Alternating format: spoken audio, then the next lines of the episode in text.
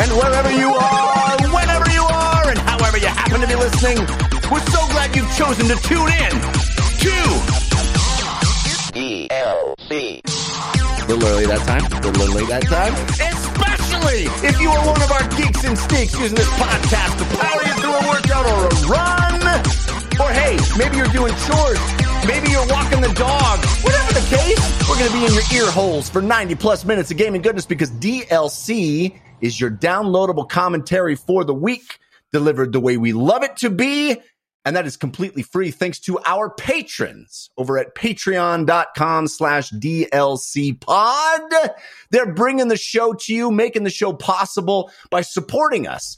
And in return, they get cool stuff, including ad free episodes, the video version of the show on demand, and an entire bonus show called Paid DLC, which we record on Wednesdays with our periodic awesome third chair, Lana Bashinsky. Get in on that. Check it out. Patreon.com slash DLC pod. DLC, of course, the show all about games and their many forms, games played on desktops, laptops, and consoles. Also games that involve dice, luck, and cardboard.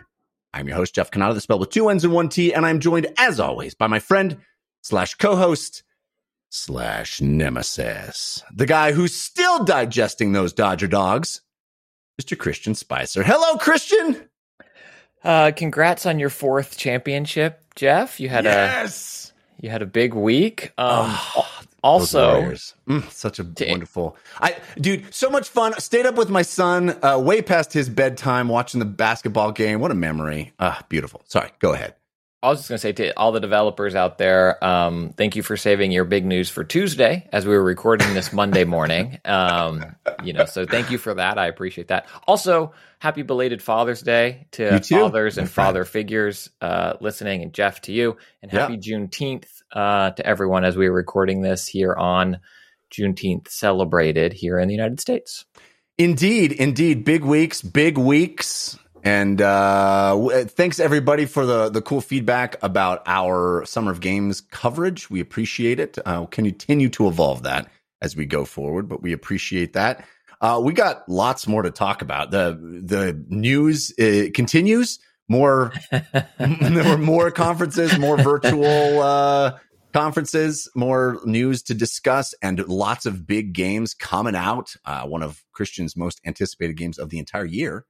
We'll talk all about it, but we have, ladies and gentlemen, a fantastic guest to do that with. You know, the DLC always stands for your downloadable Cannata and your downloadable Christian. But this week, I'm so excited because for the first time, DLC stands for delving long into the cosmos. Because from the Into the Aether podcast, we have podcaster extraordinaire Brendon Bigley joining us for the first time. Hey, Brendon. Hey, so wonderful to be here. Thank you guys so much. I've been listening to the show uh, since it started, so this is uh, pretty surreal. So stoked to be here. Thank you. Well, that is such a compliment. I appreciate you listening. Uh, we are uh, fans of what you do online. This is a long time in coming. I know we've been wanting to get you on the show for a long time, so Yeah, I appreciate it. it's going to be awesome. We got tons to talk about. So For let's real. jump in and start the show the way we always do with story of the week. Story of the week, it's the story of the week. Story of the week, it's the story of the week. Story of the week is the part of the show where we make our case for the most important stories that happen in the world of games this week. You can always submit stories for our consideration by sending us an email to dlcfeedback at gmail.com. That's also where you can send comments or questions, your own reviews, if you'd like to hear us talk about something that perhaps we haven't played. You can get send a review, dlcfeedback at gmail.com. Also, two awesome communities you can join. One is on our subreddit, 5x5dlc.reddit.com. The other, our Discord, which is 5x5dlc on Discord as well. Awesome threads there, great folks in both places. Urge you to take part in the community. But Brendon, you are our guest, so you get first pick of stories. What would you consider to be your story of the week?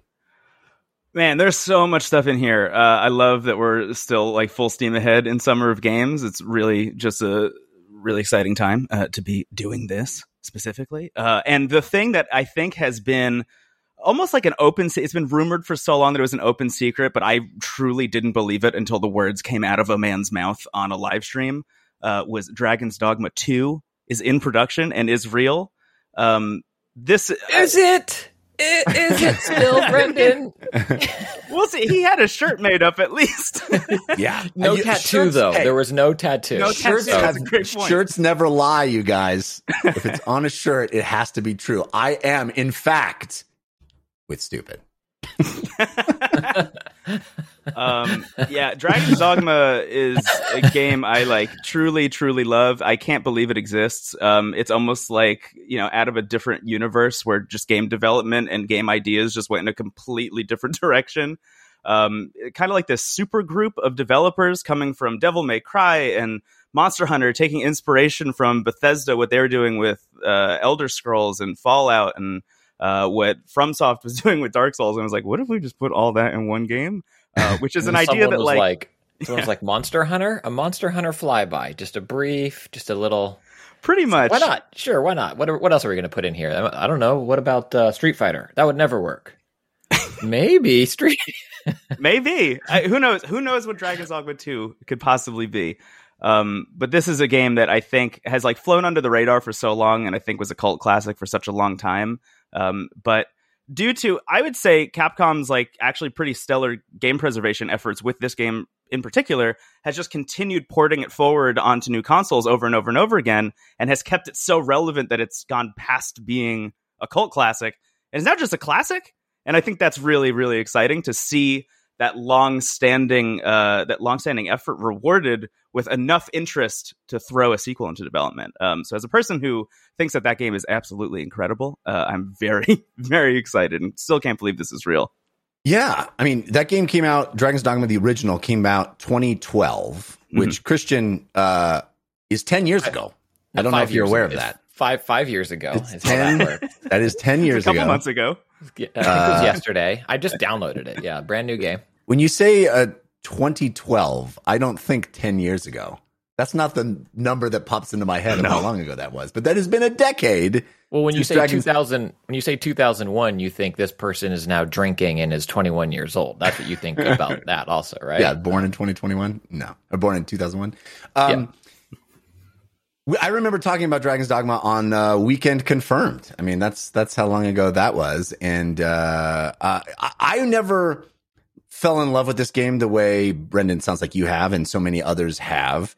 Um, but it is cool. I, I, I do I do remember it being so different and unique at the time. Uh, I wonder if it'll still a, a sequel will f- still feel that way as you know open world games have really kind of taken over and and progressed so much and the technology around them has that this game you know Dragon's Dogma the first one felt eh, like it was doing some so many interesting unique uh, forward thinking things and I don't know if that is still the case. It also occurs to me uh Brendon I want to get your feedback on this. Mm. It- this is one of those very strange announcements where it's like hey we're doing this. That's it that's that's the entire announcement. Like what? That's how do you I am with half of my projects. Hey, I'm going to do this. so yeah, Yeah. the creator's endeavor Yeah. is announcing things. Yeah. This is uh this is my approach to chores with my wife. Honey, I'm I'm fixing the fence. Two years later, have you fixed the fence? We have delayed that project indefinitely. because of supply chain issues and Q3 Uh, 23. regret to inform you that in order to give you the fence that would live up to our expectations, I have decided to delay this project. a delayed fence is always good, Jeff. we've started work on the fence for the next house because this house is now last gen's house. We need new fence for new Oh, house. man. Uh, anyway, um, uh, do you think? I mean, it's great to know that this is happening, right? I mean, but we've seen so many of these announcements where it's like it's happening. There is a Beyond Good and Evil two happening, ladies and gentlemen. You know, th- that kind of thing. Would you have preferred they wait until they actually have something to show, or is it just it's just cool knowing that this is percolating and is many years off? I think in almost every single situation, I would rather see something from the mm-hmm. game. Dragon's Dogma 2 is the one exception. Um, specifically, I think Dragon's Dogma is weirdly kind of in the zeitgeist right now, also because I would say the biggest game of the year still is Elden Ring. Um, Mhm. and and Dragon's Dogma, weirdly enough, is the closest analog to Elden Ring that I've ever played. Yeah. It, it was shocking making my way through that game and thinking, wow, this is like they just took Dragon's Dogma and refined so many of those ideas and actually fit it into the FromSoft engine. Um, I am excited for Dragon's Dogma 2 because I'm sure it's just going to uh, beg for those comparisons, um, which I think will bring maybe a larger audience to that uh, because Dragon's Dogma is a game that keeps coming up as Elden Ring gets bigger and bigger. Um, so maybe it'll get more people to play the first one. There's actually a report I think that came out this morning or yesterday that said that uh, the Steam player count for Dragon's Dogma hit its peak yesterday, um, Hmm. which is pretty wild. So it means a lot of people are going back. Unfortunately, that peak is like twenty thousand people total. So like still kind Well, of you know yeah. flying under the radar, but uh, pretty exciting that more people are checking that game out. And I think this is one of those games that I am just cool to see somebody's working on it.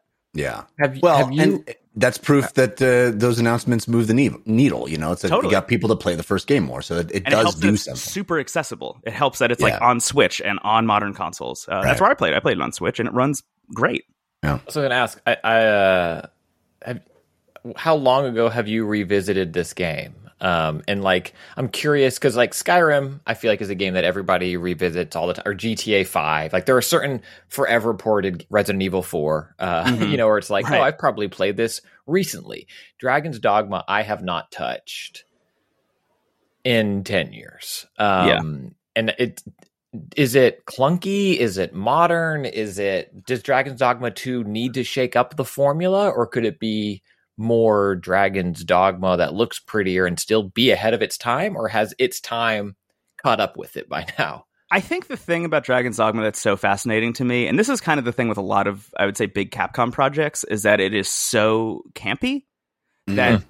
It, the clunkiness is almost part of its design in a way. You know, the game doesn't really tell you a whole lot when you play it. To answer your question first, I played it when it came out on Switch, and I revisited it after Elden Ring because I was like, man, these two Mhm. things are firing the same synapses. I really need to compare these two. Um, and had a really good time with it. The thing about Dragon's Dogma that's so fascinating to me and will be forever is just how wildly open it is and how the pawn system, which just to do it very quickly, you're able to download uh, essentially AI players that have adventured with other players. So when you download somebody else's pawn and they're part of your party, they'll just, if they've done a quest that you're doing, tell you how to get there. They'll say, "Oh, I know a shortcut around here," or "Hey, if we go along this coast for a while, we can find this hidden cave or whatever, whatever." Um, and you just get all of these really interesting generative storytelling moments that can only exist because other people are playing them. Um, and what I'm fascinated by with the announcement of Dragon's Dogma 2 is how much they're going to lean into that online play, how much they're going to kind of lean into that pawn system, and see if we can use more modern internet technology uh, to push this game forward. I feel like that is the like easy kind of low hanging fruit thing for the sequel. Is uh, how do you how do you interact with other players in a in an even more meaningful way than in the first game? yeah, you I mean- write a note that's kind of obscene, you know, like a pun obscene and then you joke. can upvote it. Well, yeah. That- I was just gonna say, Clearly, I- I never really put that together. It out. It, it does feel like the next, or you know, the the the predecessor to that kind of same similar idea from the from software games. Um, I'm Yeah. I'm sure I'm not the only person to. I'm sure I'm late to that observation, but it is. Uh, it, it does. I do make that connection now. It's it's interesting how that kind of uh, similar feel that you get from you know reading messages in from software games. Yeah. Um, that's cool. It's a I think is fascinating interesting. game. It shouldn't exist, but it does, and I'm glad it does. uh, and I, I love I love revisiting it, and I love telling people to play it. All right. Well, Dragon's Dogma 2. Hopefully, we'll see it in the next, you know, several years. Well, who knows how, The how long it'll take to get to us. Yeah, next decade. Uh, Christian Spicer, what is your story of the week?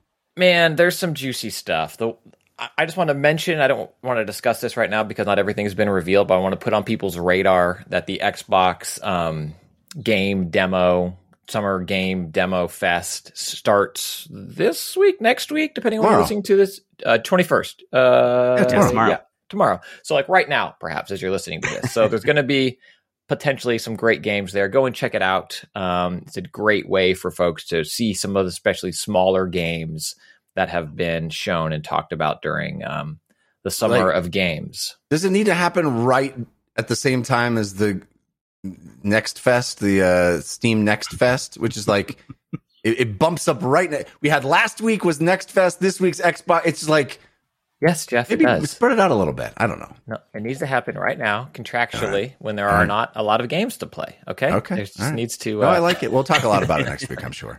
Yeah, Yes. I'm very excited for that. Uh, I'll just say, last year, uh, one of my favorite games of the year was uh, released as a demo during that event. Um, it was Lake, which I would Mm. not have checked out were not for that uh, partnership between Summer Games Fest and ID at Xbox. Uh, so I'm very much looking forward to checking that stuff out. I think Right be on. Yeah, awesome. same for Tunic. I was like, I, Oh, I yeah. started, and I was like, I'm going to quit this demo and instantly put this on the top of my list for when it comes out. I've seen enough. I love it. I do not want to play anymore right now. Um, my story of the week, and of which I said there are there are many fascinating things, but the thing I want to talk about with you two is Mhm. we've learned more information about uh, Gran Turismo, the movie. Uh, I love cars. Uh, Jeff, I sent you some YouTube videos that are like super well produced about cars, or it's just like this is fascinating production, and felt like this person was doing something that a lot of folks don't necessarily do when it comes to general reviews and how could that be applied to games and blah blah blah blah blah. And I really liked the Need for Speed movie. Um, it certainly had its flaws, but it, it gave us Michael Keaton back before Michael Keaton was back and it gave us uh, real there were shells but like real not cg cars being blown up which i always think is exciting. And so when sony announced in their plethora of transitioning to expanding their media empire to tap into video games as uh, movies and tv shows one of the things that was also mentioned was the gran turismo movie you know that third person action single player game gran turismo that everybody, you know, the story of the 2023 Nissan Z going from a 400 horsepower twin turbo car that's a little too heavy for its frame on a repurposed 11 year old 340Z frame, finding a way to shed its father's roots and, you know, um, Well, we joked about that maybe the Gran Turismo movie should be a documentary, uh, you know, like a very slow paced, uh, contemplative documentary about, you know, the history of cars and uh, set in a cafe, you know. I But, love uh, that. We're actually not that far off because it And sounds like the actual movie they're making is going to be based on a true story. Right. So the information we're getting out about it is that it seems like it's maybe still working on the version of the movie that they were working on a long time ago, which is talking about Lucas Ordonez, um, who was a real Gran Turismo player and won the 2009 GT Academy, which was the thing that a, a Gran Turismo supported tournament where it was kind of showing off the sim chops of GT, where you could learn to play on a rig and some people even on controllers. And Academy is has continued, um, but um, Lucas became a real racer, and it's kind of this, you know, um, oh God, why am I blanking on not Last Starfighter? Last Starfighter, Yeah. right? Yeah, The Last, Last Starfighter. Starfighter. Mhm. It's like a real version of that. Like person Yeah. good at video game recruited to do real thing. The thing that I find interesting is if that is the story, which it seems like it's the story they're telling. Well, what, Um, before you say that though, Yeah. not the only kid who has done that. So it's not 100% confirmed that it is this Lucas Ordonez guy. It could be one of several that have done this. So we don't know for sure it's Lucas, but it's Right. crazy that that's not a one-off fluke thing. It's it's kind of a path into racing, like a legit Yes. path into racing. Yes, I mean it's not the simmiest of sim games. So certainly someone listening right now screaming at us like X game is more of a sim game than GT. You're right. It, it is. It's not the most sim game, but it is real tracks and it's a way to learn lines and get that play with the wheel and get that experience. But it's also to be directed by Neil Blomkamp, who is Chappie and uh, Ooh, District really? Nine. That's the first the first one you're going to is Chappie? No, Way to that's throw the, first dude one I- under the bus. That's the ex- so you got to go recent releases. Yeah. Like I dude guess. started on top of the bus, and dude Yes. has fallen under the bus. Didn't he? Uh, what was the uh, what was the Elysium movie? Wasn't it called Elysium? It was called Elysium. Yeah. Yeah. And that's With also was that Matt under Damon. the Chappie? bus. Wasn't that post Chappie or was that pre Chappie? Do you think that's climbing back onto the bus? I think it's a better movie than Chappie was. Chappie Okay, is that's not We have a full spectrum of possibility space that Neil Blomkamp exists Indeed. within. Indeed, indeed. Well, I think it's an interesting choice. Part of me is like, oh, that makes sense if they're going for this um, social network, you know, docudrama style thing, because his films, District Nine and Chappie, kind of have that. Elysium didn't, but kind of have that Mhm. approach of like, yeah, I'm on, I'm in the um, Cloverfield esque, you know, Yeah, cameras handheld, dirty and handycam stuff. stuff, yeah. But cinema also, verite. Yeah, Yes, but also his stuff is usually pretty sci-fi, and Gran Turismo is not.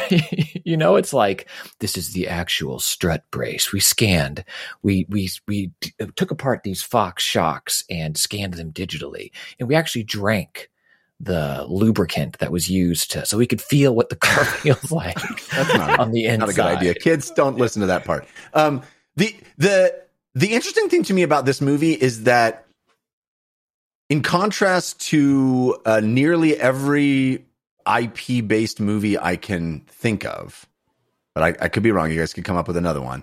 Uh, this is it doesn't seem to be the fact that this is attempting to give you the experience of playing the game as a movie right? It's not trying to halo series trying to make you feel like what it would be like to see halo in, in real life. This feels like no the idea that it's based on the gran turismo franchise isn't to give you a sense of what it's like to, to play gran turismo. It's because this person played gran, gran turismo and got to do something in life because of it. So it's, It's a more like story, it's, right? it's Like- an actual movie about a story. It's not an not a movie about a video game. It's a movie about this this story that just involves the video game, right? Yeah, this is a significantly more interesting concept to me than, I mean, recent PlayStation Studios film Uncharted, for example, which is Mhm. taking all of those games and smashing them into one movie Yeah. uh, inexplicably. Um, th- this this being about the video game and not the story of the video game, of which there really isn't one anyway. So you know, whatever. Um, I could see this, you know, feeling a lot like a Ford v Ferrari or like a Rush Mm. kind of film, which I think is actually that's kind of really exciting to me because I, I find that a lot of video game adaptations say, "Oh wow, video games are getting so cinematic. Isn't that so cool?" What would happen if we removed the interactive element? Well, the answer is that it's kind of, kind of boring, unfortunately. Uh, so, I think this is a much cleaner approach. I can't believe it, but the Gran Turismo movie is, I think, maybe our best shot at getting like a pretty good video game adaptation. I I'm very encouraged by this as well. I, I agree with you. Those are great references. You know, uh, uh, Ford v Ferrari, not a movie I loved, but the concept of it is cool. It works cinematically. It's yeah. Um, and I Well, it's think also we are Marshall. Remember the Titans? Like there is the a rookie. pedigree. It's the rookie meets Ford v Ferrari. Yeah. right? It's, uh, Meets the little Chappie. kid can do it. Everybody, Honestly, it's the Sandlot, maybe. Sandlot or the Wizard, right? Uh, little kid go, joins a video game tournament, makes Yeah. good. Um, uh, yeah, I, I'm I'm ready for this. Uh, August 11th, 2023 is evidently the release date. Which you know, weird that we have release dates for things that probably haven't started shooting yet. You know, No, and still, polyphil, polyphil, I can't say it. Polyphony. Polyphony Digital will find a way to delay the movie as well. You know, they will find a way. Where there's a will, there's a way. Yeah, uh, but yeah, I'm I mean, I- excited. I'm excited. I still believe in Neil Blomkamp. I, I, you know, for all his misses, the the guy has a visual sense that is really interesting and, and Totally. cool. And um, you know, I, I think uh, hopefully this has a really great script attached to it, and it'll be it'll be a good movie. So tune in uh, a year from now when we will be talking about a month from then going to see mo- the movie. Mark it on your calendars, everybody. A year from now and a month from then. Can't wait to All come right. back and talk about the launch trailer. Yeah, yeah, exactly. Uh, all right, see, uh, you guys have left me the what I think is undisputably the biggest story of the, of the week, which is uh, the Final Fantasy VII 25th anniversary stream, uh, which had uh, some actual uh, juicy reveals uh, in it. Uh, it was all based around Final Fantasy VII's 25th anniversary, as you may have surmised from the title. And they took that opportunity to announce the next in what has now been officially deemed a trilogy of Final Fantasy VII remakes. So that one game that we all play, well, I won't speak for everybody, but uh, uh, the, the olds we, we played it uh, back in the day. Now spawning three games. Uh, the one we all played uh, last year, a couple years ago, Final Fantasy Remake, will be followed up by Final Fantasy VII Rebirth, and one final game which hasn't been titled, but I guess will be re something. Uh, and uh, Rebirth will be launching next winter on PlayStation 5. We don't know. We got a little teaser trailer about it. Uh, it's the next chapter of the Final Fantasy VII saga. Uh, I enjoyed Final Fantasy VII Remake, and I I, I think this one's going to be more uh, more goodness. We'll see if it actually makes it to next winter.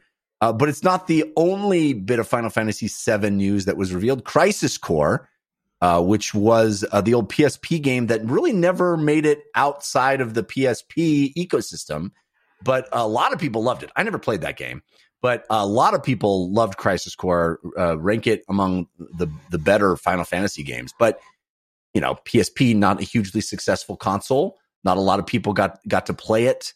Uh, now is coming this winter to PlayStation 5, PlayStation 4, Xbox Series, Xbox One, Steam, and Switch. So it's getting a remaster uh, from the PSP original, uh, and then going to basically every platform you can imagine. Uh, and then um, Final Fantasy VII remake, the uh, the first of that trilogy of remakes, uh, in, in, Intergrade, which is what they're calling this uh, sort of you know, glammed up version uh, is coming to PC. Right, it came to PC the day that it was announced, so it's on Steam and works on Steam Deck, which is a, it's a cool thing to be uh, pointed out in the middle of that presentation as well. Uh, so, Brendon, I want to throw it to you. Are you a Final Fantasy VII fan? Did you play the remake? Are you excited for more? Are you excited that it's going to be a trilogy? Yeah, uh, my history over the past couple of years has been kind of catching up on the history of JRPGs. I just kind of like didn't play them growing up, but uh, my co-host on my own podcast is a huge fan. Grew up playing them, really has like a strong affinity for them. So I was like, I gotta check out your childhood. So I've been playing through all that stuff. Um, I went to his house, uh, like got the box down from the attic, and was like hung okay. out with his parents, his dog, uh, talked to his dog about Final Fantasy. Uh, I uh, have had a really good time going back and checking all that stuff out. Um, and Final Fantasy VII Remake always seemed to me before launch like the one that I was going to love the most, and it very much was when it dropped. Um, I I played enough of Final Fantasy VII, the original, to encompass the story of what they had in remake, uh, and now I'm going to go back and finish the original, which will be fun. Um, but that having been said, uh, remake is the only Final Fantasy game that I've actually finished. I've actually rolled credits on.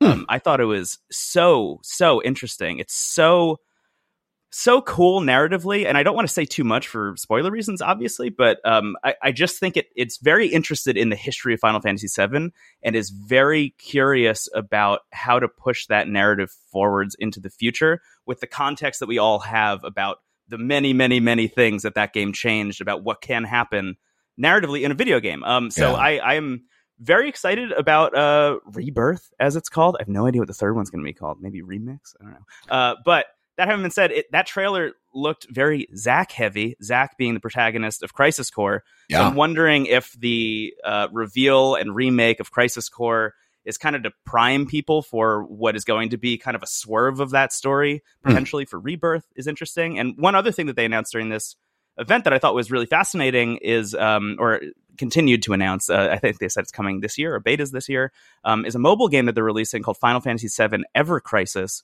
yeah. which is a retelling of every piece of Final Fantasy lore all at once. So, seven, the movie Advent Children, Crisis Core, maybe even remake, Dirge of Cerberus, like all of this stuff that's been all on your phone. And, yeah, all on your phone. Uh, it kind of plays. It seems like the original Final Fantasy, uh, Final Fantasy VII. You have kind of like chibi characters running around when you're in battle. They're, it honestly looks like remake. Um, and I feel like that game exists solely to just prepare people who didn't play all of this peripheral content for what they're going to do with remake uh, parts two and three, which I I think is a really cool way of just preparing people for that. If you're not going to you know take Dirge of Cerberus and put it on the Switch or something. Yeah, right. Uh, remake, rebirth. My understanding is the third one will let you purchase housing in the game, and it'll be called Remax. I mean, it's uh, it's one game per disc, right? I know that's not exactly how they're breaking it up. Yeah. But the the OG uh, PlayStation One game was three discs, so it kind of has this lineage to be three things. Um, I do wonder if by the time we get to the third game, which it does, it, I mean, assuming, which you know, Jeff will tell us it will be delayed, but assuming they hit these kind of internal dates, then maybe not. But otherwise, I feel like by the time we get the third game, they will already again be remaking the first one. you know, like it's just Final Fantasy VII in perpetuity. Um, I, I I am very curious where the story goes because Final Fantasy VII, I think for a lot of folks, even people who haven't played it but grew up post Final Fantasy VII, it is um, you know a, a meme of sorts, right? Like it is a known quantity of this thing that happens in the game that I will be vague about for the folks who maybe don't know it. And I am curious how much many of those story beats continue to be swerves. Mm. And I do think it's fascinating that Square who for a long time has kind of just trotted things back out, uh, to put it one way, is taking such a fresh approach with one of their most beloved games and also calling it Final Fantasy VII. You know, yes, it has the little subtitle after that, but this isn't Final Fantasy 7 2 1 14 X23 Reimagine, the retelling of the story you thought you knew like they're coming at it from this is Final Fantasy 7 and we're going to change change things and dive longer into certain story elements that were just passing moments in the first game.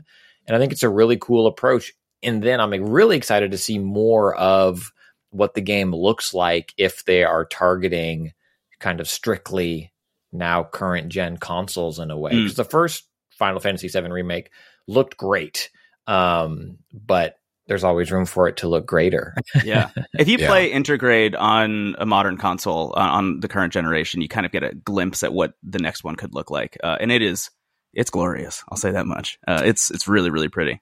Yeah. Yeah. Uh, Christian, did you ever play Crisis Core on a PSP? I know you're a big PSP guy. Uh, very little. Yes, I definitely because you know the hype consumed me, and I bought it and played it, and I have no memory of it. I definitely didn't roll credits in it. The PSP for me was a graveyard of JRPGs where I'd be like, "Oh, I will definitely play all of this one," and then mm. I never, never finished it, and I went back to Wipeout Pure or something. Yeah, right. Yeah, I never touched it. I mean, I had a PSP, but I, I never played that game. Um, so I'm curious. Uh, maybe you know, maybe check that out. But I know it's very uh, highly regarded by fans. So yeah. I think one of my biggest possible concerns with this is that it does kind of look a little bit too inwards and is a little bit too focused on swerving what people maybe know about the original. Because I feel like yeah. the original just continues to stay relevant just because, you know, strong undertones of, you know, environmental collapse and anti capitalist and anti work and stuff that is like becoming more and more the forefront of, you know, daily news. Um, sure. And I, I wonder if you take the focus off of those strong thematic undertones of the game if it you know loses some of its charm but uh I don't know. I loved remake part one, so I'm I'm I'm on board. Well, it is odd if the goal is to subvert expectations that you're doing that to something that is 30 years old. You know, it's it's. I, I'm guessing that the vast majority of the of the audience for these games have never played the originals. Yeah. So it's an odd thing to play on that so heavily, but yeah, you know, I think assume, a lot of people yeah. that never played the first one, the, the originals, uh, still are enjoying it. So yeah, I think they're doing it right. Hmm. All right. Well, we got lots of games to talk about, so let's get right into that. But first, I want to thank our sponsor, which is Squarespace. Squarespace. That was a weird one. But Squarespace is sponsored the show for a long time. Really proud to uh, tell you about them. It's the all-in-one platform for building your brand and growing your business online.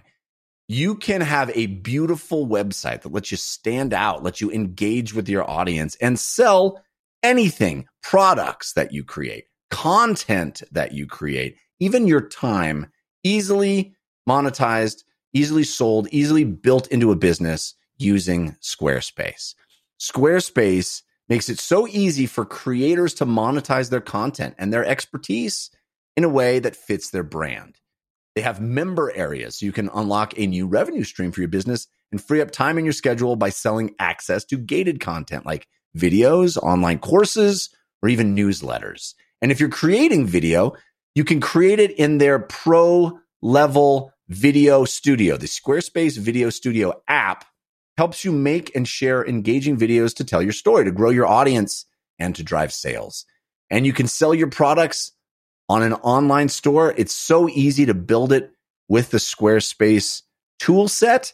Whether you sell physical or digital products, Squarespace has the tools that you need to start selling online. It's so easy. Plus, you get analytics and insights to help grow your business. It's all optimized for mobile right out of the box. It's so easy. Check it out. Head over to squarespace.com slash Jeff sent me. You'll get a free trial and you can you can have have fun just messing with it, making your website, build it from the ground up, or start with one of their beautiful templates. See how easy their tools are to use. And then when you're ready to launch your website, that's the only point at which you pay. You can use our offer code Jeff sent me, J E F F S E N T M E, all in one word, and you'll save 10% off your first purchase of a website or a domain. I've used squarespace.com slash Jeff sent me to buy domains for a long time now. It's a really, really cool front end for buying domains. They have over 200 extensions. It's really simple. Uh, they'll suggest options for you. It's a great front end for buying domains. So simple. Check it out. Squarespace.com slash Jeff sent me.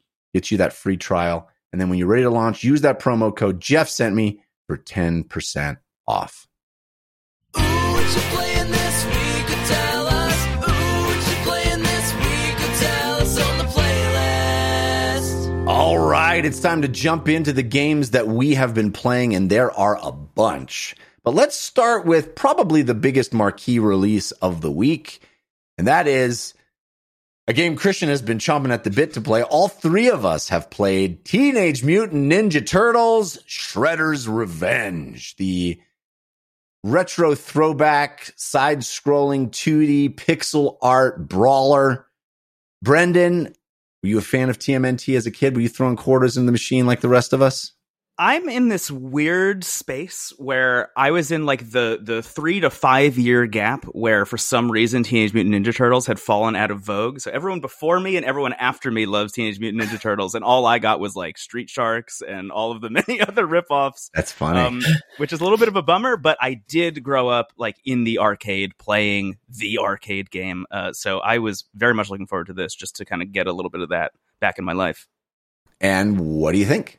It's, it's incredible. I mean, it's so good. uh, I, I was I was really looking forward to it, and I think the thing about it that really strikes me every time I sit down to play it is it's just so joyful. It's just such a joyful experience.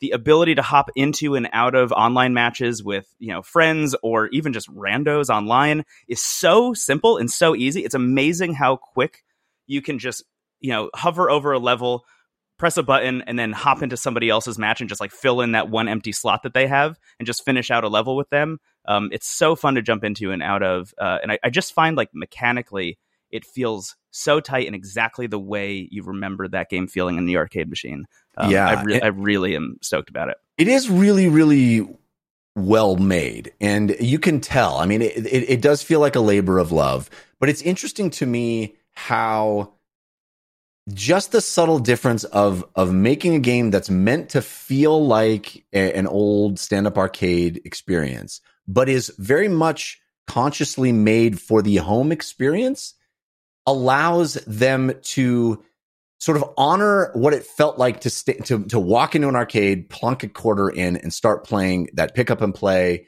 immediate fun, but have sort of a level of depth and um, just sort of uh, just sort of layers of content. And it winks to you, and and so much fun stuff packed in that you would never really find in in an arcade experience because those arcade experiences were conscious about the fact that you're really going to be playing it for minutes at a time, right? It's going to be these short bursts of fun.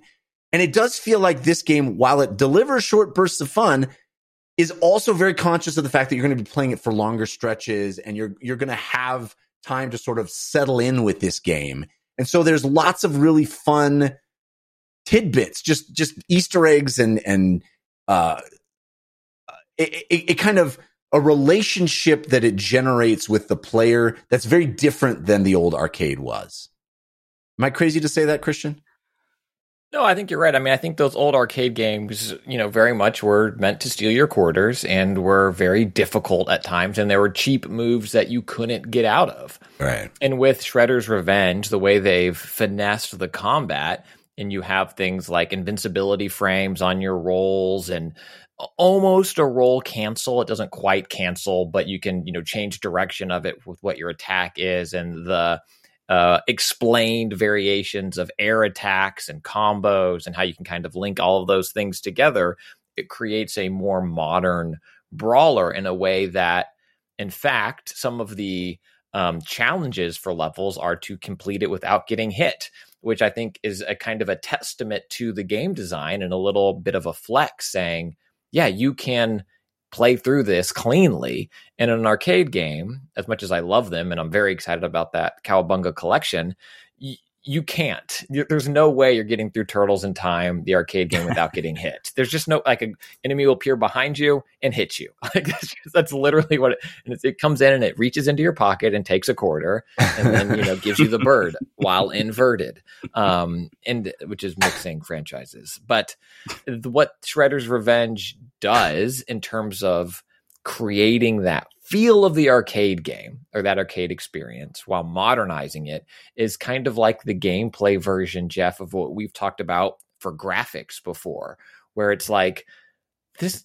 They, they say they've updated the graphics, but this just looks like how I remember Halo Yeah, looking. yeah. You know, Yeah, it plays how you remember it in this case. it plays how Yeah. an arcade game that feeling uh i was talking to a friend uh texting with our friend kyle and he was telling me about that online experience that brendon was uh talking about of how even that experience of jumping into somebody's game is so reminiscent of quartering up at an arcade Yeah. where you'd walk into the arcade and you'd see you know three bozos playing and you'd be like do i want to play with those bozos uh, Mikey's open. I'll go play. You know, and you pop in, you just jump in into the middle of their level, the middle of the game. You won't hurt their experience. You know, it's not like you can go in and hurt and, and take out Donatello and like neg them or spam or at worst Yeah. you eat the pizza when you're not supposed to. You know, and it's like ah, Mikey keeps eating the pizzas. But otherwise it's a collaborative experience that when you have more people on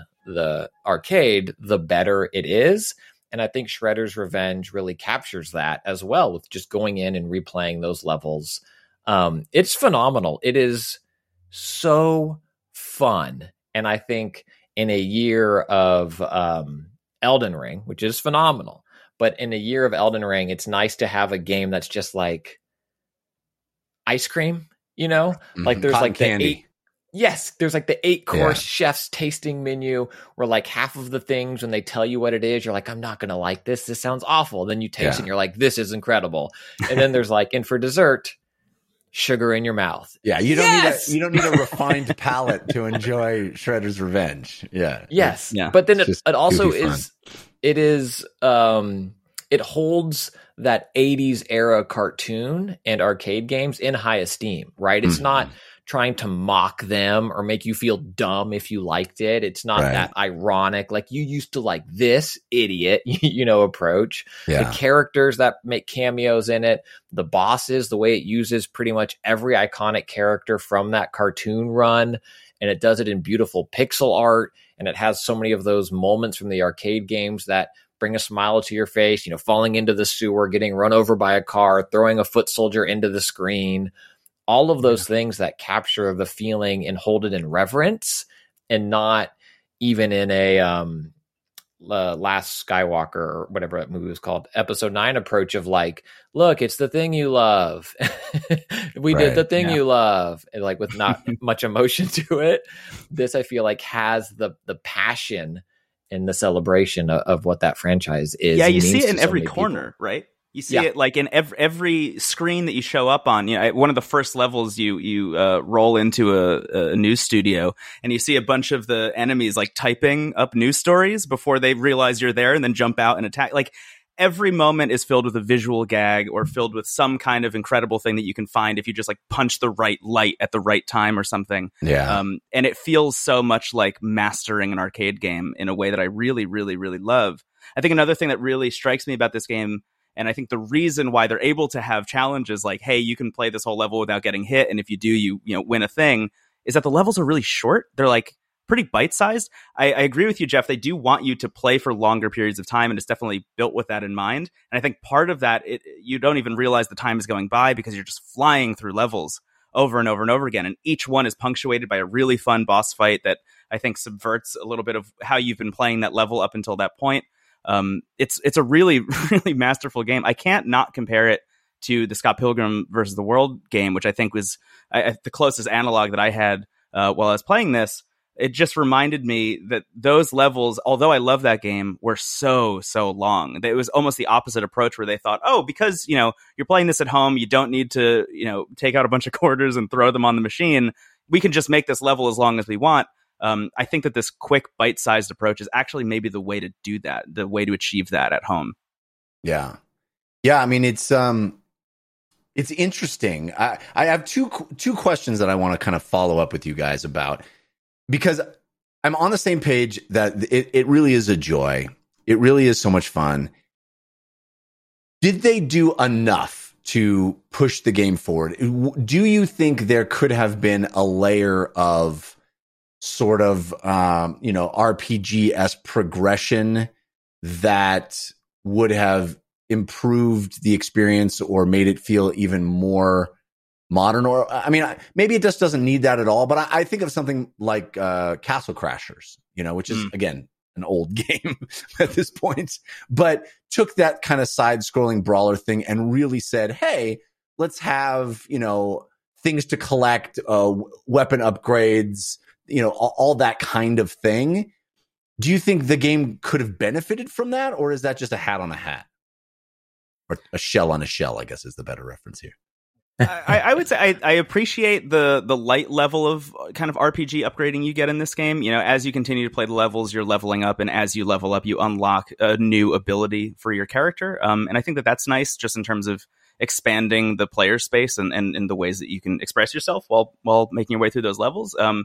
but I do kind of agree with you. I miss a little bit. I mean, not to go back to Scott Pilgrim also, but I think Castle Crashers is a really wonderful analog as well. Um, both of those games have a really, really, really pretty like deep and rich RPG style upgrading system because they know that you're going to be playing them over and over again with your friends. Yeah. Uh, and the idea of bringing your character into other people's games and things was actually like a pretty core part of both of those games. Um, and I do think that there could be a little bit of that.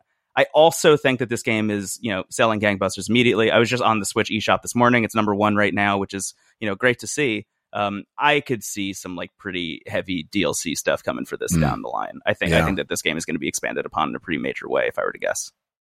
that'd be cool Yeah. i think that'd be They, cool ha- they had that with Streets of Rage. Certainly, the Right. Mr. X DLC was was Yeah. great. Um, and I think this game, you know, calls for a boss rush mode and stuff like that. Mm. Um, I, I agree with Brendon that I think the light RPG ish is the right touch. Or I agree that I like it, and then I will expand and say I think it's the right touch for this game. Turtle Shredder's Revenge.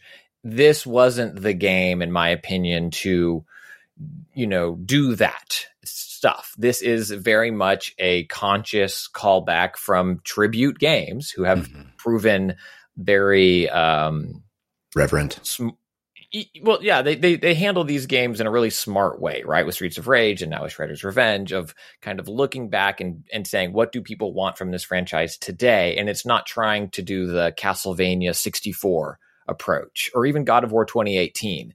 Maybe that's the, another Turtles game uh, as the franchise, as the IP continues to remain popular and someone reinvents it in some other way. But this is a game that's very much playing back to Turtles in Time and meant to represent those things.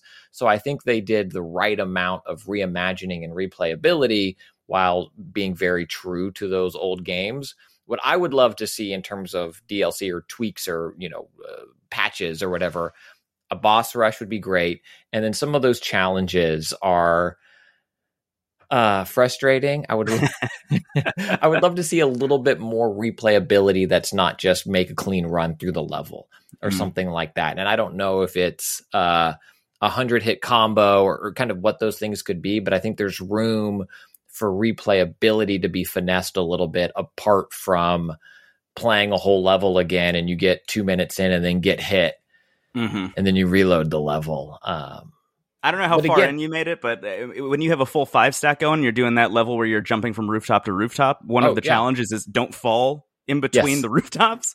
That is very difficult to do when you have five people beating up a bunch of enemies, uh, and the whole screen is flashing the whole time. You don't even know where the hole is. that everybody's doing their super constantly. and- exactly. Yeah.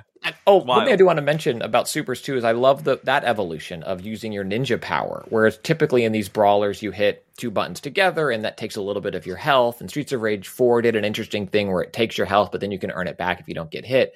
Here you have it all the time and you have to reload it and you reload it by not getting hit, or you can do your taunt or whatever that is. And I think that's a cool evolution of letting you, you know, giving letting letting Cyclops shoot his optic blast. You know, let Mhm. Wolverine use his claws, and this lets the turtles do their cool moves without punishing them. It's just a delight. Um, my only real nit about the game as it exists is I found the last boss fight to be underwhelming. I thought so many of the others were fun, uh, really fun up until that point. I loved the last boss. Again, the inclusion of all the characters across the franchise is fantastic. But as the fight itself, it felt um, a little underwhelming to me. I read a tweet. I retweeted this uh, this week uh, that kind of blew my mind because here I was thinking myself the only one, and I guess I'm just a cliche.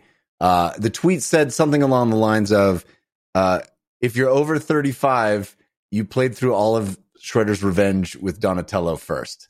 and I thought I was the only one that loved Donatello, but it, evidently everybody loves Donatello. But I thought Donatello was like my little personal, you know, uh, counterculture. Like everybody loves Leonardo and Michelangelo is cool, nunchucks. I want the guy with the boring bow.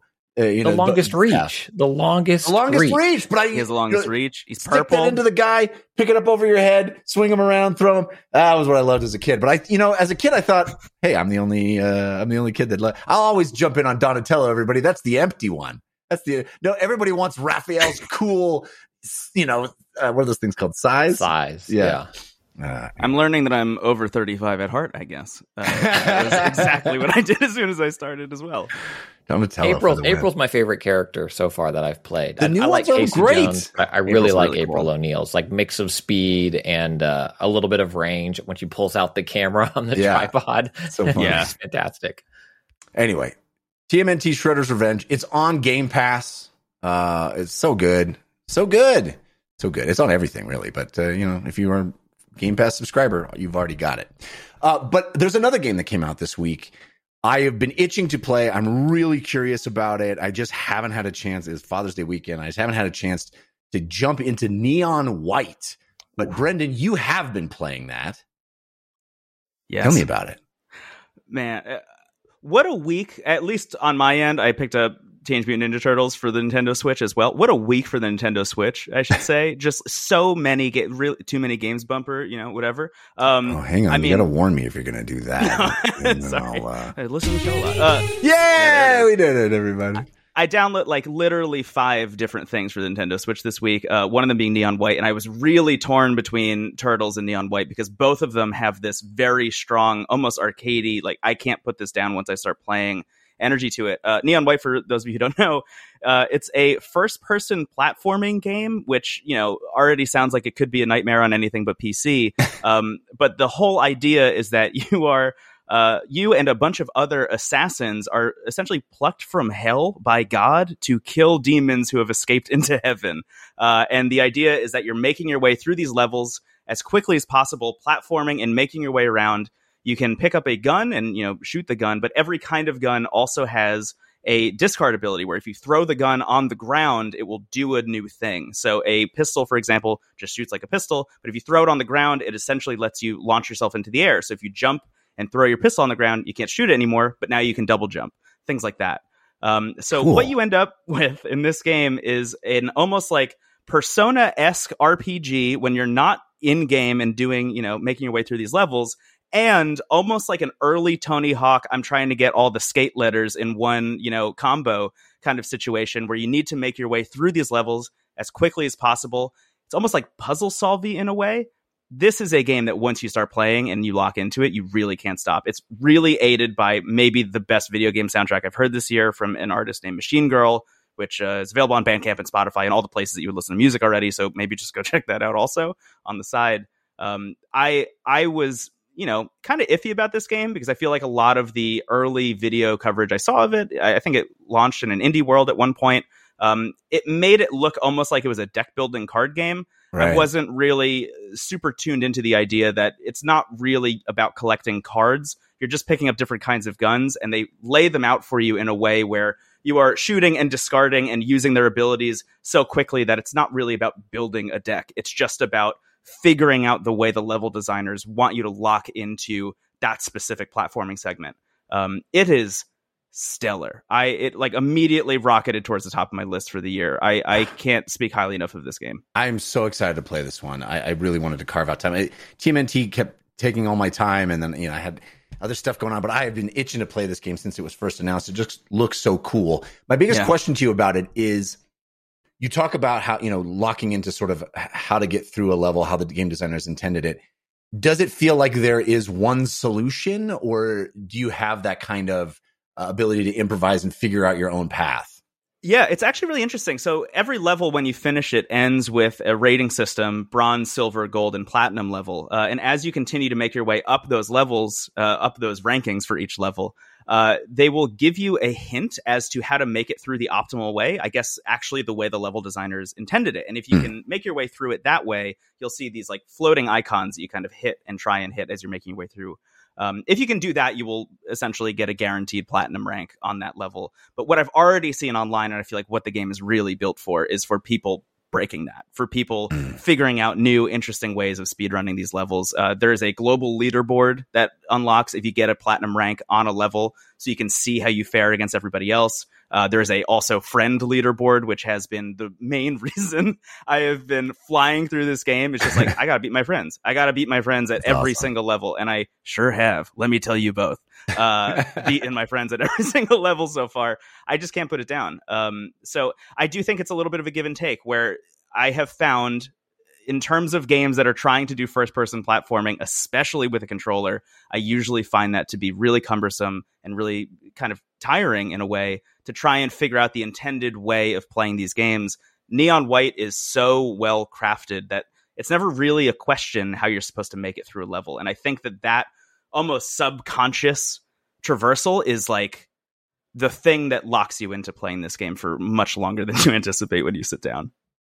Ah man, I, I think uh, I will be probably talking about this one next week because I'm I'm very excited to to check it out. Neon White is what it's called. Brendon is very high on it.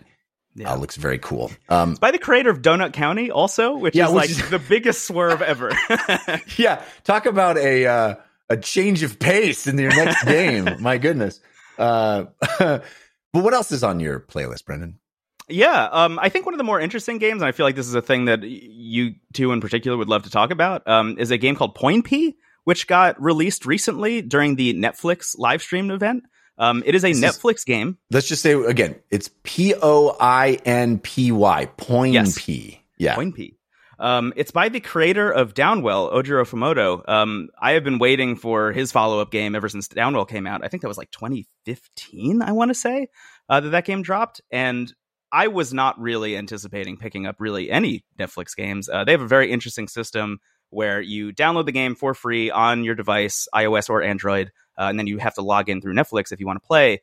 Um, but uh, seeing a new game from the creator of Downwell was just kind of like an immediate pickup for me. Um, maybe surprisingly, you're not going down a well this time. Dear listener, you're going up a well. Whoa. Can you believe it? we, we were saying the the Donut County team was doing something different. What? yeah, pretty wild. Uh, this game just involves you as a cute little cartoon dinosaur with a big sledgehammer, uh, making your way up a well by kind of like uh, aiming and flicking yourself up and bouncing off of walls. There's a big, scary monster below you that demands fruit juice, and you need to pick up as many fruits as you can, uh, the specific fruits that the that the big monster wants to drink. Um, and you have to, without landing, pick up all these fruits and then smash them on the ground with your big hammer and then feed the big monster. Um, it is a game that handles progression so, so well. If you make your way from one level to the other, you don't have to start from the beginning every single time. You start from whatever level you have made it to. Uh, so you have this constant sense of, I am making my way through this game. I have not finished it yet, but I've talked to you many people who have. and they say that the end is really wonderful, and you do unlock like a free play mode where you can just kind of play forever and kind of score chase your way up. Um, you know, I I really love Downwell. That was one of my favorite mobile games maybe ever. Um, and this game just really feels like knocking it out of the park a second time in a row, which is uh, pretty remarkable, I think. Uh, So- to do the same thing twice. It's really cool. Poinpy again is what it's called, and I just want to uh, spell it out for folks listening because this it's a little tricky, right? You need a Netflix subscription, yes. and then you go to the mobile app for Netflix. You log in there, and then you can search for Poinpy, P O I N P Y, and then you, you can download it from inside the Netflix app on your phone.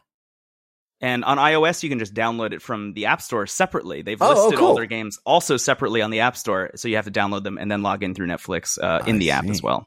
All right. Yeah. I am doing this. Uh, this looks really cool. I'm, I'm checking out some video here. Uh, Yeah. This looks really cool. Poinpy. And again, you know, I have a Netflix subscription, so I already own it. This is kind of the thing. I'm very interested in Netflix's approach to video games. I feel like, you know, the Netflix of games has always kind of been hovering in the in the ether of things that we've all been talking about for years and years. And it's funny that the Netflix of games is just like releasing apps on the App Store, Yeah. uh, as it turns out. right. Um, I've been waiting for the first one that was going to get me to to pull the trigger though and actually download and, and play one of their games, and, and this was kind of a no brainer for me. Um. I'm, I'm interested to see what else is coming down the line from them, but I think like strategically, just getting a developer like Ojiro Fumoto and, and saying, "Hey, we'll just pay you a bunch of money to make a game," is uh, definitely going to work for me at least. awesome. That that's what I find fascinating. I don't know when we'll see it, but is like the business deal side of these things, and I think also it, it demonstrates, which I think we have seen some of that data that um, so many people do consume Netflix on their phones because it's not like Apple Arcade where they tried to floss that line of like you can also play on your Apple TV or on your uh, computer or on your phone, and also because of that. The controls are kind of weird because it has to work with touch or the Apple remote or a controller. It can be all of these things. And Poinpy is definitely a touch only. Um, they also had the Riot Forge. Um, I forget which game it was. Uh, a, a Riot game was exclusive to Netflix, and so on mobile. And so I think it's interesting to see is this something that will bring people to Netflix or will keep people from unsubscribing from Netflix. It's like, oh man, well, I finished Stranger Things season four. I guess I'll cancel it for the. Well, I have been enjoying this Upwell game. Well, but you know, I don't like- know if I don't know if it'll accomplish any of that because I am a many many year Netflix subscriber and I have seen zero front front front facing promotion for any of these games. Like it's 'cause there's you no don't consume Netflix on your phone. If you go into your phone, it's Really? ab- it's above the fold uh, on the updated Alright. app. Well, maybe like that's the, that's the difference. Is it's it's built for phone users of Netflix and Hmm. phone. If you you know obviously these are phone games, so that makes sense. But it would be nice also if maybe at some point when I was using Netflix on the myriad other devices other than my phone that I use it on, it would uh, let me know that hey, there's some games you could play. Yeah. Yeah, The only reason I knew about it was that I watched the Netflix live stream because I was just anticipating maybe a game announcement, uh, Mm. you know, and while we're in the summer of games. But I, I'm with you, Jeff. I, I had not seen anything in app for this at all, Yeah. um, which seems counterintuitive, but I, I guess it does make sense if they're showing it in the app. Well, you know, Netflix as a as a company is baffling to me. How they there's things these massive what uh, spider whatever that's called the new giant thing is like it came out and I was like this seems like a massive movie. I've seen no promotion for. the, the Russo brothers, yeah, Yeah. working with Chris Evans again, and mm-hmm. based on a popular short story. It has all the Wild. pedigree for like action blockbuster, and it's also just content. It, and it I mean, probably cost them a hundred million dollars, you know, Yeah. or more. Anyway, I tried to have it cost pointy. a hundred million and one dollars, and that extra one was just my budget. Like they're like, "What do you do on this movie?" And I was like, "I cost a million dollars." That's click, click, what I do. click, click. Christian Spicer. Uh, spider, spider. You know, whatever you need, I can whatever you it, need. I'll know? see it twice. Uh, Brendon, I know there's lots more on your uh, on your playlist. So uh, what else do you want to talk about? Yeah, sure. Um, I think one of the more interesting uh, games that I've been playing is the demo for Fire Emblem Three Hopes, Hmm. um, which launched on Switch semi recently and uh, launches officially. The full game releases on Switch, I think, either this week or early next week. Um, I just find this game really fascinating because it's another in the lineage of uh, Warriors spin-offs of you know various IP. We've seen that a lot on the Switch recently. Hyrule Warriors: Age of Calamity. Uh, I think that was last year. Mhm. Um, Persona Five Strikers, and now Fire Emblem Warriors: Three Hopes. Uh, taking you know other intellectual property and saying, what if it was just a Musou game? Uh, you know, it's all Koei Tecmo developing all of these games. Um, the interesting thing about Fire Emblem Warriors: Three Hopes is that Koei Tecmo worked on Three Houses, which this game is like a pseudo sequel, maybe even like midquel to. I'm not really sure how to even talk about it in terms of uh, where it falls narratively. But um, I have been waiting for, I, I would say, many years to get into one of these games. I always find this style of combat, this like, I'm going to run through, swing my sword, and watch literally 100 dudes go flying into the air Yeah. such an exhilarating idea for a video game and so frequently they come out and i play them and it's like oh this like barely runs on the switch unfortunately Yeah. or you know uh, the story's not there or they haven't really incorporated the ip in a way that seems interesting um, the thing about fire emblem three hopes is that unfortunately it's hard to recommend because you really do have to have played three houses to like Oh, know why this is a cool story to tell um, but simultaneously, it is the best I've ever seen any of these things run on the Switch. Um, it, the way it incorporates Fire Emblem combat in terms of the weapon triangle, in terms of taking other characters that are in your squad and ordering them to go take other bases around the map, really feels natural. It feels like the most cohesive marriage of another game property and what Koei Tecmo is so good at um, that I've I, that I've seen and played on the Switch at least. Um, I, I, I think it's a really kind of knockout game, uh, and I, I'm very excited for it to come out. I have beaten the demo and I've started it again. Um, it's Wow. a pretty lengthy demo. It's like six ish hours for Wow. first four chapters of the game. Um, and cool. like Three Houses, you can choose any of the any of the three houses uh, and play alongside them, which I think is really, really, really cool. I'm a big Three Houses fan, uh, so just want to say that on a high level. I'm definitely you know predisposed to love this thing, and uh, I sure do. That's great. That's uh, Fire Emblem Three Hopes.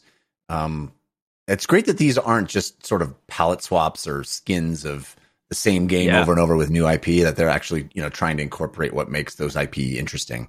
Yeah, Um, totally. Yeah, I pretty mean, the game does a very good job of incorporating what made Three Houses so cool. This idea of like it's half life sim, half you know battle strategy game, and the Hmm. idea of a Fire Emblem game. So you know every single one up until this point being a turn-based strategy experience means that as you're ordering units to go fight each other, you see kind of like an animation of one character do one thing, and then the enemy kind of recoils in a way, but never the twain shall meet. You know, never those two character models actually hit one another.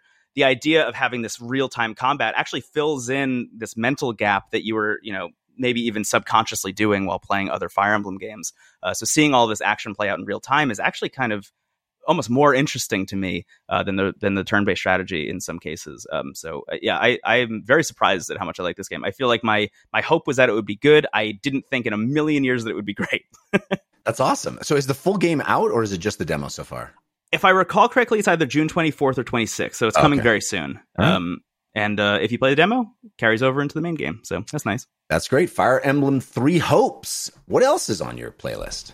I got so much, you guys. Uh, a, a game that I really, really, really want uh, to bring to this show is Citizen Sleeper, which I think is a game that the two of you would really, really, really love. In particular, um, it is a essentially RPG slash almost like board game adapted into a video game. Um, Mhm, I'm idea- listening.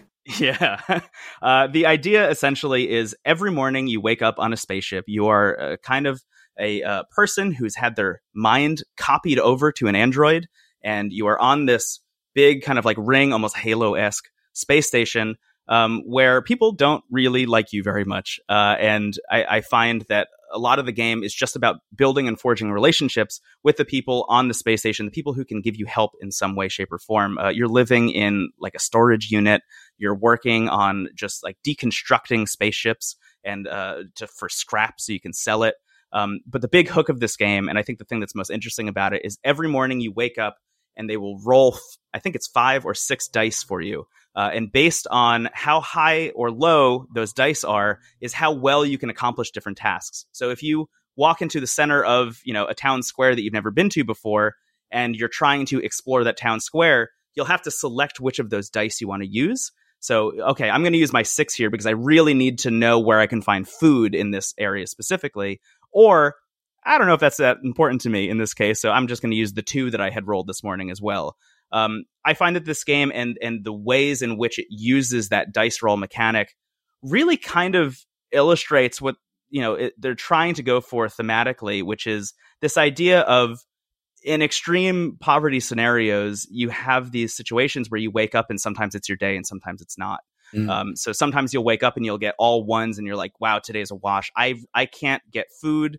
Uh, I can't go Mm. to the doctor and get the medication I need for my android body to not break down, et cetera, et cetera. And sometimes you wake up and you have you know fives and sixes and you're like, oh my god, I, I a, a wealth today. I don't even know what I'm going to spend these dice on. Um, the ways in which it incorporates what they're trying to do mechanically with what they're trying to do narratively, I think, is a perfect, perfect cohesion. All the writing is incredible. Um, I, I can't recommend this game highly enough. Definitely another best of the year indie game. It's really a stellar year for that. And I'd, I'd add to this, it's Game Pass, which a lot Yes. of folks probably have access to it. And two, on Into the Aether, you both did a real good job selling it. I was uh, walking my dog, uh, listening to it, and as the conversation continued, I was like, "Oh, this sounds like it could be fun." And then I took my phone out and went to the Game Pass app, and I was like, "You know, I'll probably I'll probably just download this so it's ready for me. This sounds like it could be a good game." And then as you guys kept talking, I was like, oh, "Time to text text Jeff and tell him he also needs to play this game." and then I was like, "Oh yeah," and then by the time I got home from walking my dog, you guys had moved on to another game, and I was like, "I'm going to download that game now." so it's like on my hard drive, Yeah. one of those games where it's like I feel, and maybe correct me if I'm wrong. I feel like Citizen Sleeper is a game that I need to like clear my desk, sit down, give an hour and a half, two hours to to kind of get the idea of what those roles are and the rhythm. And I feel Yeah. like I keep putting it off because everything else, I'm like, I'm going to jump into this, and this doesn't feel like a play for 30 minutes, get the hang of, come back to a week later. But maybe I Yeah. have it wrong. I, I I think you're kind of right on the money there. Um, I will say that the first time I sat down to play it, I was not mentally prepared for I think a lot of the heavy themes that they were going to start throwing my way, Hmm. um, and I immediately fell headfirst into it, like down the rabbit hole. Um, I, I think the writing is so strong; it reminds me a lot of Disco Elysium, especially within like the first Yeah. hour to hour and a half ish, where the writing will just knock you off your feet, uh, and and you're just going to be hooked from that point on. Um, uh, the one of the best things I can say about this game, especially for people like us who do this every week, uh, is it's pretty short as well. It's like Mhm. five to six hours, which is honestly really lovely. Again, that's Citizen Sleeper, and it is on Game Pass. Another game uh, you could try out if you have a Game Pass subscription. So uh, I need to do that. I have I have also downloaded it and not played it. Uh, but there's another game that's on uh, Game Pass uh, that is on your playlist. Uh, Omori, Omori, how do you pronounce that? Yeah, I think it's Omori. Uh, I didn't realize I was on Game Pass, but that's really Yeah. exciting. I've also been playing this on Switch as well. Um, this game I've been waiting for for a long time, specifically because in the last year ish, uh, I played a big chunk of Earthbound and actually played and finished Mother 3, um, which I feel like this game is definitely pulling a lot from. Um, Omori is a very interesting title in that I feel like it plays a lot like this kind of game, you know, a lot like an Earthbound or a Mother. Mm. Um, it, it involves you and a party making your way around this kind of, I would say, very pastel adjacent, almost like imagination land, uh, and you know, getting into little scraps with different characters. Uh, you know, you're fighting a little bunny in the woods, et cetera, et cetera. But has this much, much, much darker undertone. I think that people maybe not be prepared for. It's uh, I would say adjacent to horror in sometimes. Hmm. Um, it's a it's a game that very much is trying to sell you on this idea that it's like very cute and very fluffy. Um, but underneath it all is a game that I would say early on, at least, um, and this is definitely worth knowing going in. You know, kind of like a content warning scenario, but it's definitely dealing with major depressive themes. Uh, it's definitely about the experience of living with depression uh, as a person who does that. Um, I, I have found it to be um, really pretty captivating in the way that it's been able to uh, describe and portray that on screen, and especially through game mechanics. I'm always very interested in games that are trying to express themselves through the ways in which you play. Um, and I, I would say the big hook of the combat in this game is that although you can just like straight up attack all of the enemies, you also have skills that will allow you to change the temperament and the emotion of yourselves and enemies, and different uh, different characters will respond differently to the ways that they're emoting. So, a character who is angry, for example, will take hits easier and and will um, end up you know taking more damage if they're attacked, but they have a higher chance of doing a crit because they're going all out. For example, a character who is sad will take more damage to their mana and their like emotional capability um, if they're sad. Things like that. Mm. Um, I I find it really interesting. I'm not that far into it, but I am also very interested in games that are trying to do turn-based combat in a place that is not you know known for it. For example, a fantasy like a a nice little whimsical forest in the woods that I would say is not fantasy adjacent. Um, it, it's a really really interesting game, um, and and I'm excited to get further into it. Definitely. Again, that's Omori, uh, and I, I guess it was a, sub, a surprise drop for Game Pass. They didn't announce it as being a game that was coming, and it just uh, showed up. So, Yeah. uh, very cool, very cool, awesome. Tons of great recommendations there on your playlist, Brendon. Thank you for all those. Uh, Christian, I know you've been playing some stuff uh, besides Shredder's Revenge. What else have you been playing? Yeah, uh, there's a there's a, a few things we need to talk about this week, or that I would love to talk about this week. One, uh, I talked about it on paid DLC, the last episode of that, as I was able to as we were, as we were recording it, as when that embargo dropped, and that's OlliOlli World's DLC Void Riders. OlliOlli World, I think, is one of the best games of the year. Um, it also is like um, Shredder's Revenge is a tonal palette cleanser from so many of the other great games of this of the year. Mm. But what OlliOlli World I think also does so well is it is this balance of whimsical and frustrating because it, it definitely has moments where you want to throw your Steam Deck or controller or just flip it down hard. You know, you're just like, I will if I grip this hard enough. Oh, okay, run it again. Uh, a difficulty of Celeste style you know precision platforming that requires you to get runs right especially if Mhm. you're going for certain challenges. Um but the flow of the levels and the way it kind of builds you into that i think is pretty forgiving um, for some of the later harder levels. The void riders dlc and i believe there's also a complete edition of the game that includes it it unlocks what about two-thirds of the way through the game is when you have access to it. And from there it um, minor plot spoilers, I guess, for OlliOlli World. The game hints at aliens uh, arriving. I mean, the game is so fantastical anyway that, like, oh, now you're going to do it. Yes, of course, there's aliens. Um, and Void Riders leans into that all the way. And of course, these aliens are here to shred and they want to skate and explore the world and all these things also. And what the mechanic that it really brings to the game is that aliens are abducting things.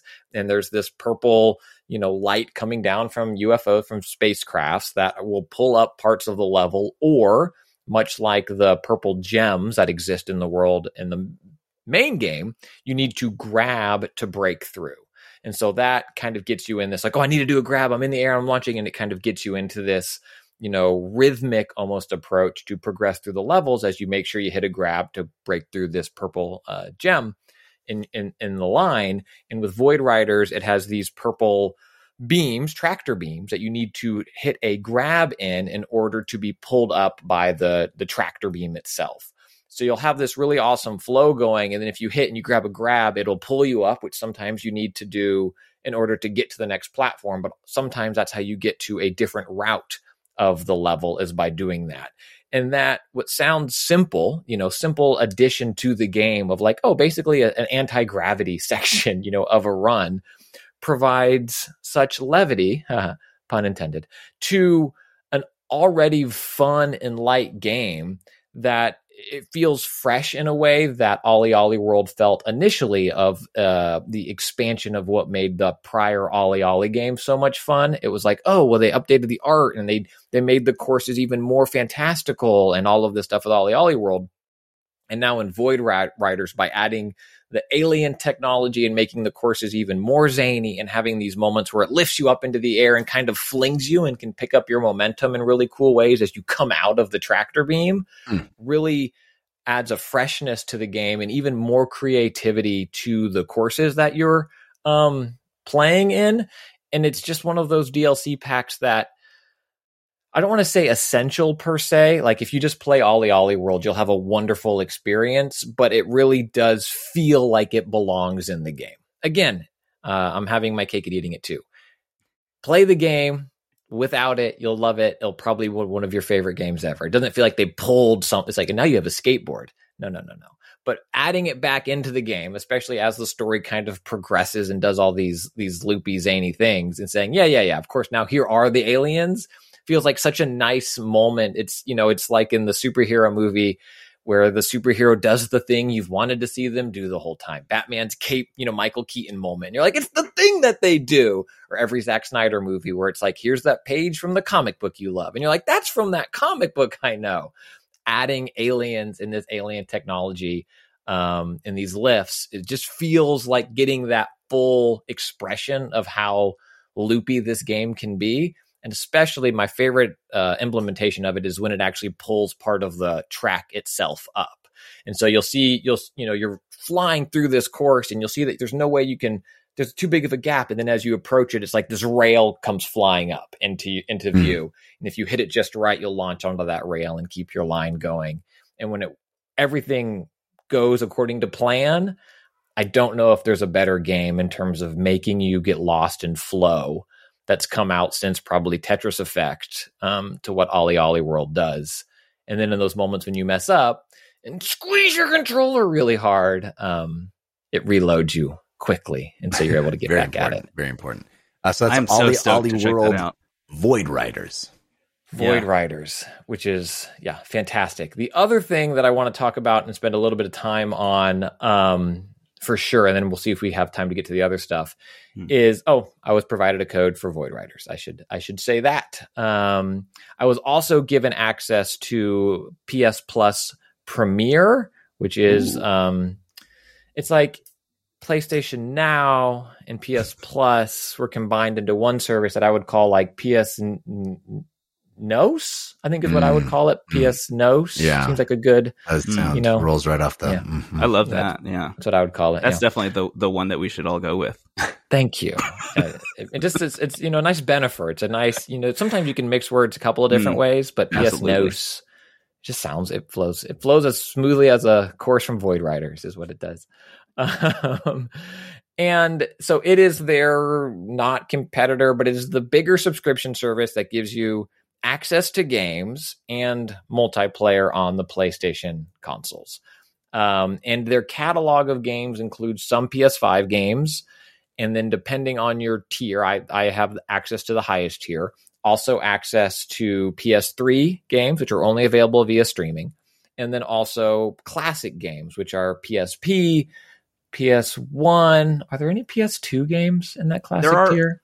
Only a few, uh, and all of the ones, as far as I'm aware, are games that were already ported to PlayStation 4. So it's kind of like PS2 collections that have already been ported. Got it. Yeah, that makes sense. That makes sense. And um it is a really fascinating subscription service. So I want to talk about the service as a whole a little bit and then some of the games that I've actually spent the most time with. As a service itself, if you are just a PlayStation uh, ecosystem owner, and with the cost to upgrade your existing PlayStation uh, Plus subscription, which I imagine, I'm assuming you had PlayStation Plus because you probably played multiplayer games with your friends, and the cost to upgrade to the middle tier or extra or the highest tier Premier isn't tons of. It's not a huge ask, I think, you know, to kind of experience this and see if you like it. I think it makes sense with the extra caveat of are any of the PS5 games being offered games you don't have? Because there are some excellent games. Miles Morales is there, Returnal is there, Demon's Souls uh, remake is there, um, Assassin's Creed Valhalla is there. Um, there's one other one too that I'm slipping, but there are some incredible PlayStation 5 games available on the service. But there are also some notable omissions that are there. Ratchet and Clank is not there. Um, uh, Wow. Deathloop is not there, and so it's not it's not Game Pass. It's not just if you want this big first party game, this is the way I would recommend you get it. You know, sign up for a month. It's not even um, what's the Ubisoft one called, Jeff? Ubisoft Plus. Uh, no, it's um, Ubisoft Play? else. Oh, no, you EA play? Play. No, Uplay, yeah, that's what it is. Uplay. yes. Is it whatever Ubisoft is? Where that I've subscribed to many a time because that the new game will be there. Far Cry Six. Well, I'll pay twenty dollars for a month of Far Cry Six, and if I love it, I'll buy it when Ubisoft sells it to me for five dollars six months from now, or whatever it ends up being. And the way that this PlayStation Plus service, cat the catalog, I think is the is the the thing that will either make it worth it to you or not, and it just happens to depend on what games you've played and are looking to play. And it's just a, an odd catalog that doesn't include a lot of big hits, uh, uh, old, old big hits, because it's not day and date stuff with Sony first party stuff. It is going to get stray day and date, which is also weird because again, it's like there's going to be a game day and date, some stuff. Hopefully, the all the beginning of more. Hopefully, hopefully that's the first of many, but we don't know. Mm. hopefully the beginning of more. Um, and then even the back catalog stuff, as I didn't know off the top of my head, and I didn't have the the fact sheet in front of me, as Brendon informed me of the PlayStation 2 games, where it's like there are some, but not all of them. And same with PlayStation 1. It's not as if here's a full catalog of PlayStation 1 games.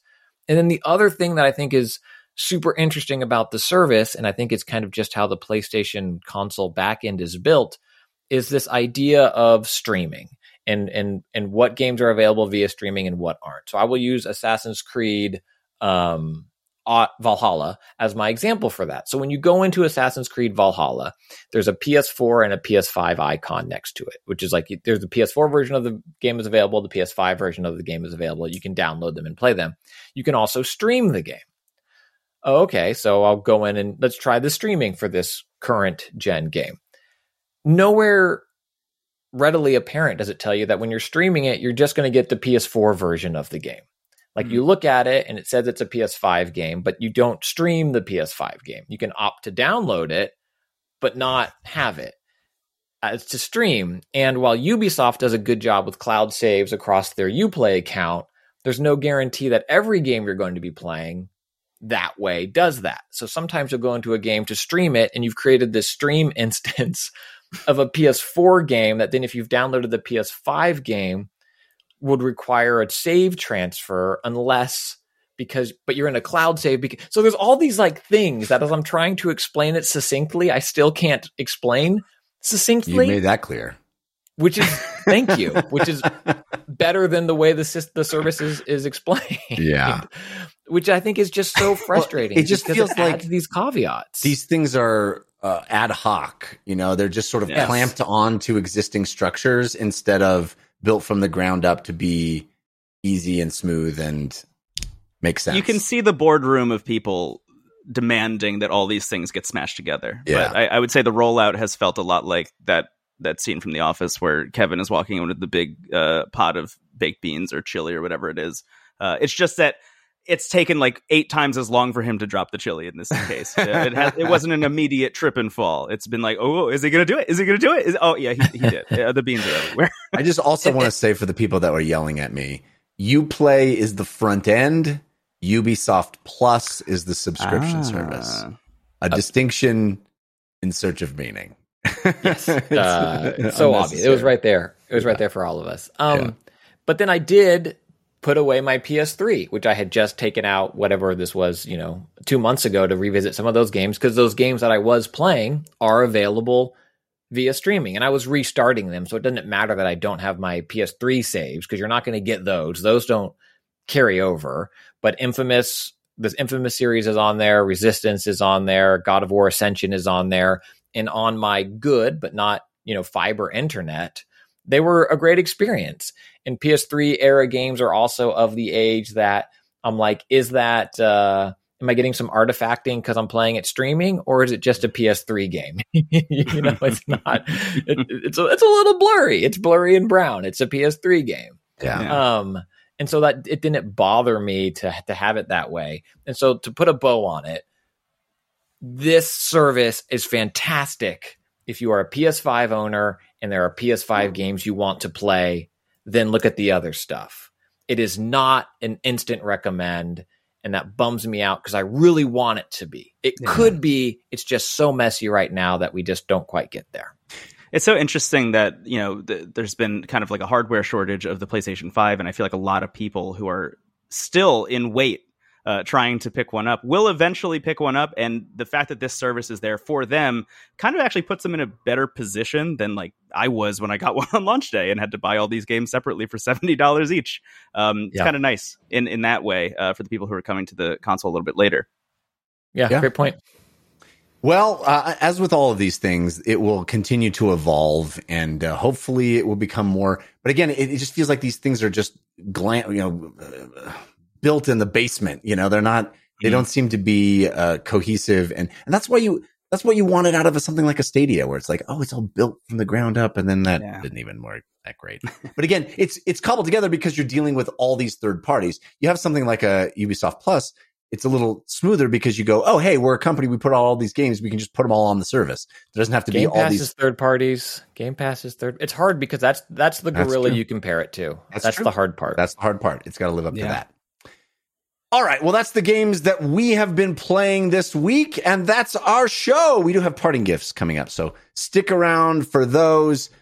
But Brendon Bigley, thank you so much for being here, man. It was awesome having you. Yeah, thank you guys so much. This has been uh, dream come true adjacent, I would say. Not actual dream. Jason, I'll I'll take it. I'll take it. Um, tell the folks where they can keep up with you and all the cool stuff you do online. Yeah, totally. Um, I'm available on the internet uh, at Brendon Bigley in most places, brendonbigley.com as well. A beautiful Squarespace website, I should Hmm, say. there you go. Um, and on top of that, I also co-host Into the Aether. It's a low-key video game podcast that you can find at intothecast.online and Into the Cast on pretty much all platforms. Um, and uh, that's pretty much it. Awesome. Very cool. Christian Spicer, what do you got going on this week? I have a newsletter where I write long form about video games. You can subscribe to it for free at tinyletter.com slash Christian Spicer. I also do video versions of that newsletter at some point later that you can get access to becoming a patron of this very show here, DLC, at patreon.com slash DLC pod, where you can also get a video version of what you're hearing right now and paid DLC and so many other fun, cool things. So head over there and check it out. We're making a big push toward a thousand patrons. I think we can get there. Uh, Patreon.com slash DLC pod. A great way to make sure this show gets to continue and you get cool stuff in return. So check it out. Like uh, Christian's been adding all kinds of cool bonus stuff uh, as well. And we continue to try to add value to that subscription. So please do check it out. Uh, you can follow me online. I'm at Jeff Cannata, which is spelled with two N's and one T on Twitter. Uh, and I have other shows. I do the film cast, uh, talking about movies and TV shows, the film cast, wherever you get podcasts. I do a comedy science show called We Have Concerns, also wherever you get podcasts, or at wehaveconcerns.com. And um, uh, also do what else do I do? I don't know. Other stuff. I, uh, fan control show is going to come back pretty soon, uh, talking about the hoops. We're doing basketball next, a fan control basketball. This has been announced. So I'm very excited. Hopefully, I'll be involved in that in the fall. Uh, hopefully, that happens. Um, I don't know if I was supposed to say when, but uh, it's, it's uh, loose target dates. Fan control. They Hoops is they be talked about it. I've seen it. Not It's gonna be you. awesome. It's okay. It's going to be so awesome. Wait until you guys see what they're doing. It's so cool. Uh, okay, let's wrap the show up now with our parting gifts. Hey, give us a suggestion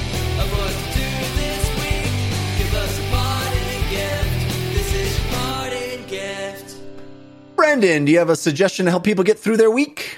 Absolutely, I do. Uh, I realized over, I had not heard about this at all, but realized over the weekend that Netflix had acquired and then rebooted Iron Chef, uh, which is a show that I really loved when I was like homesick in high school. Uh, and, uh, over the past couple of years, I've gotten very, very, very much into cooking. And uh, my parting gift, my big recommendation: make an extravagant meal. Try and make something you've never made before.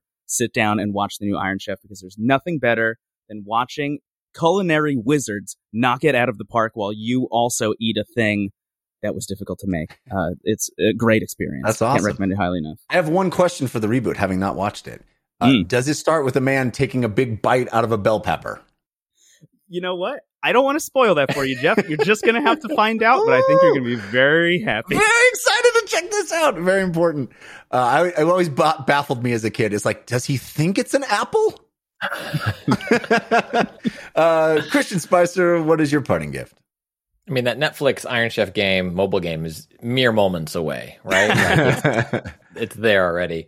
Uh, Vance Joy put out a new album in our own sweet time. Vance Joy is um, Australian. It's kind of singer songwritery, folk pop. It's just happy music about a lot of it's about love that's still in bloom, which I find very refreshing because so many love songs are about love that's lost and heartbreak. And this is often about loving people in that moment, which I think we can all use a little more of. That's great. Vance Joys in our own sweet time. Very cool. Uh, I am going to recommend something for my parting gift. I am shocked I'm recommending because I thought for sure it was going to be terrible. And I thought for sure I would hate it. And in fact, I didn't even think I was going to watch it. But my friend Dave Chen texted me and said, Hey, did you know that the show Players on Paramount Plus is from the same team that did American Vandal? And I responded with, I did not know that, but I love American Vandal, which, hey, side parting gift. If you haven't seen American Vandal seasons one and two, do not hesitate. It's genius, genius level parody and satire. But don't make a on fancy meal and watch season two. No, like, don't eat not. while you watch season two of Van. Yeah, that's true. That's for sure. A lot, there's a lot of scatological humor in the second one. Um, but uh, Players is a show about esports. It's a it's a scripted show about esports, and there's been a number of those that have been attempted, and they've all been, in my opinion, very bad. Uh, and this one I thought probably was going to be very bad as well. I watched three episodes last night. Four are currently out. Uh, I watched three of the four last night, back to back. I really like this show. It is not. It is. It's funny, but it's not the same funny as American Vandal, which is like genius level. Like as I said, satire. This is actually just a solid analysis of the kinds of personalities that are in esports, and I would venture to say this is the best show about video games that has ever been made. The best show about what it's like to be in those cultures. It nails how they talk, and it doesn't. I mean, some of the humor is like what they're saying sounds like gibberish because oftentimes the kinds of things we all say in our little subculture of video games sounds like gibberish to people. You know, he, As uh, opposed to he- running the post to get to the flank to propagate Yes. under the goalpost of the fort. You know, it's all Yeah, gibberish, yeah. right? Yeah, you, you know, we, attacked mid and we we went boss instead of you know, it's like all that stuff. That, but if you've played these games, it's about League of Legends. If you've played a League of Legends or any MOBA or, or even just video games in general, you're you get it. And it's not it's not like, hey, listen to the nerds talk. You know that that's not the joke joke at any point. It's literally authentically presenting this lifestyle. It's really good. It's really good. I'm shocked. Uh, I, I guess I shouldn't be because it's the team behind American Vandal, but players on Paramount Plus, thumbs up from me. That'll get me to subscribe. Honestly, It- it- it- I mean, you can get And a week free World. and just very binge it. about both. Yeah, the Star Trek stuff not worth subscribing, in my opinion. Uh, that's what I subscribed for. But hey, there's got other Best cool video stuff. game show on Paramount Plus starts with a P, not an H. not an H. that way. Yeah, exactly. Uh, okay, we got a listener suggested parting gift. This was sent to us at dlcfeedback at gmail.com. This was sent by Trent Finney from Canada. Trent writes, Last week, I went ahead and bought myself a birthday present, though my birthday isn't until July. A new keyboard, Logitech G915. It's ridiculous and awesome, and that's not why I'm writing to you. I bought the keyboard on Amazon and it came with a trial of Amazon Prime. I started sifting through all the free stuff on Prime Video and Prime Gaming. And then I was delighted to find Prime Reading. Amazon is such a ubiquitous behemoth now that I'd actually forgotten it started as a marketplace for books. Anyhow, among the 1,000 plus books that are free to read on Prime Reading, I found a comic called Clear by former Batman writer Scott Snyder. I was instantly pulled in by this sci fi premise. In the near future, the internet has become integrated directly into human psychology, making our eyes the screens. At the same time, a series of disasters and recessions have made people universal, universally miserable. The economy is now dominated by the production of veils, which completely modify what people see, changing their bleak surroundings into something more palatable. The main character is a detective fighting against the illegal veil black market. The title Clear comes from the fact that he is one of the only people who choose to keep their veil clear and see the world as it really is. I don't want to spoil where the plot goes, but it was a wild ride and I highly recommend it. Keep up the good work, Trent. Thanks, Trent. Again, that is called Clear by Scott Snyder. And evidently, if you've got Amazon Prime, you've already got access to it. So great recommendation. Thank you, Trent, for sending that in. If you'd like to have your parting gift read on our show, send it to us. DLC feedback at gmail.com is where you send those. All right. That's going to do it for this episode of DLC. Thanks again to Brendon Bigley and Christian Spicer for hanging out with me. Thanks to our musical contributors, Patrick L., Sean Madigan, and Zero Star. Our theme song was created by White Cube, which is Jason Sherry and T. Ryan Arnold. And before we go, of course, we need to thank our Hype Train patrons, those folks who keep this show chug, chug, chug, chug, choo, chewing along the track. So I'm going to do that right now. Clifton Satterfield, Taylor Wiggert, Josh Peak, Nick Strauss Klein, Michael Stadler, Jackson, Travis, Soren Silk, Yick, Zachary White, Nate. Total sidebar. My oldest has been reading the Big Nate comic graphic novels nonstop all the time. Anyway, loves them. Loves them. Jenny, I don't I don't have a graphic novel uh, that my kid's reading with the name Jenny. Okay, I'm gonna stop. Scott Hughes, Neil Shaw, Jimmy Radcliffe, Mitchell Ness, Jeff Luxack, Matt Bradley, Victor Valenzuela, Cheesy Bob, Hank Patton, Rob Rixman, Riley Knox, Kyle Starr, Michael S., Relentless Rex, Curtis from Louisville, comedian Aaron Trahan, Jason Novak, Octavian Ratsiu, Christian Bravery, Jad, Peter Olberg, Slag the Watashama Henny, Michael Buck, Mike Lombardo, the Spice Man Silencer, who worked this episode. There's zero, zero Spice Man, zero Spice Man on this episode. Albert, Verhilda Dios, Jonathan, the Spice Man Forever, Sheplifer. I'm sorry to have disappointed you this episode. Stu Goss, Kevin Brazel, Ben, Dan Palmino, Malcolm King, Mark Gowland, Jonathan Putney, Will with one L Harris, Chris Zacharias, Jonathan Talbert, Scooby Diesel, Adam Denby, Sasan, Dan Flanagan, Anthony Goulas, Andy Joyce, Matt Valdez, John Cisco. Choo choo. All right. That's it. Thank you for listening. We'll see you next week. Until then, think about what you put out into the world. Make it a better place.